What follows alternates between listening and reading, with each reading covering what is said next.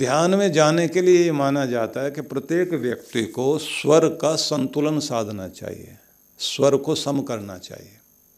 क्योंकि आप जैसे ध्यान में बैठते हैं तो ध्यान में जिस तरफ़ का आपका मस्तिष्क की मोनोपली होती है मतलब लेफ़्ट ब्रेन की या राइट की तो उसी तरह के विचार आ रहे होते हैं। या तो आप बहुत इमोशनल हो जाते हैं या फिर बहुत हिसाब किताब आपके अंदर चल रहा होता है।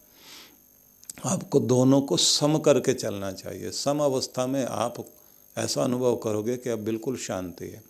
और मज़े की बात यह है कि आपका लगभग नब्बे मिनट तक एक ही तरफ़ का, साठ से लेके नब्बे मिनट तक एक ही तरफ़ का स्वर चल रहा होता है।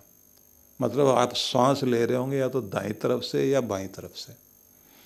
तो जितने भी लोग इस समय हम लोगों को देख रहे हैं बैठे हुए तो वो एक साइड का नोस्टल अपना बंद करके और लंबा गहरा सांस लेके देखें कि आपका कौन सा सुर चल रहा है।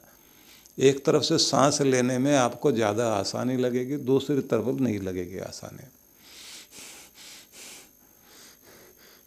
ऐसे करके देख लीजिए। तो एक तरफ़ आपको बहुत आसानी लग रही होगी। इधर से मतलब बायां चल रहा है या आपका दायां।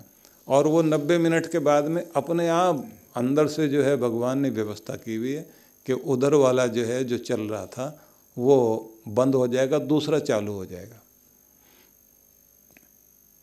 और साधना में ये माना जाता है कि अगर आप सफल होना चाहते हैं तो दोनों स्वर को पहले सम सम करो।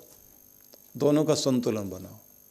तो जैसे सम अवस्था में आ जाएगा तो उस समय शांति आनी शुरू हो जाएगी। अब आपकी दोनों तरफ़ की शक्तियाँ काम करने लग गई। अब तीसरी शक्ति जागृत होने का समय आ गया।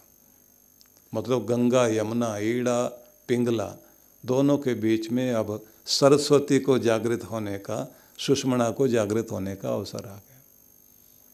और जैसे ही आप अपने ध्यान में प्राणायाम के माध्यम से अपनी एकाग्रता साधते हैं तो उस अवस्था में कहा जाता है, अब संकल्प विकल्प दोनों तरह के जो विचार हैं वो अपने आप शांत होने शुरू हो जाएँगे।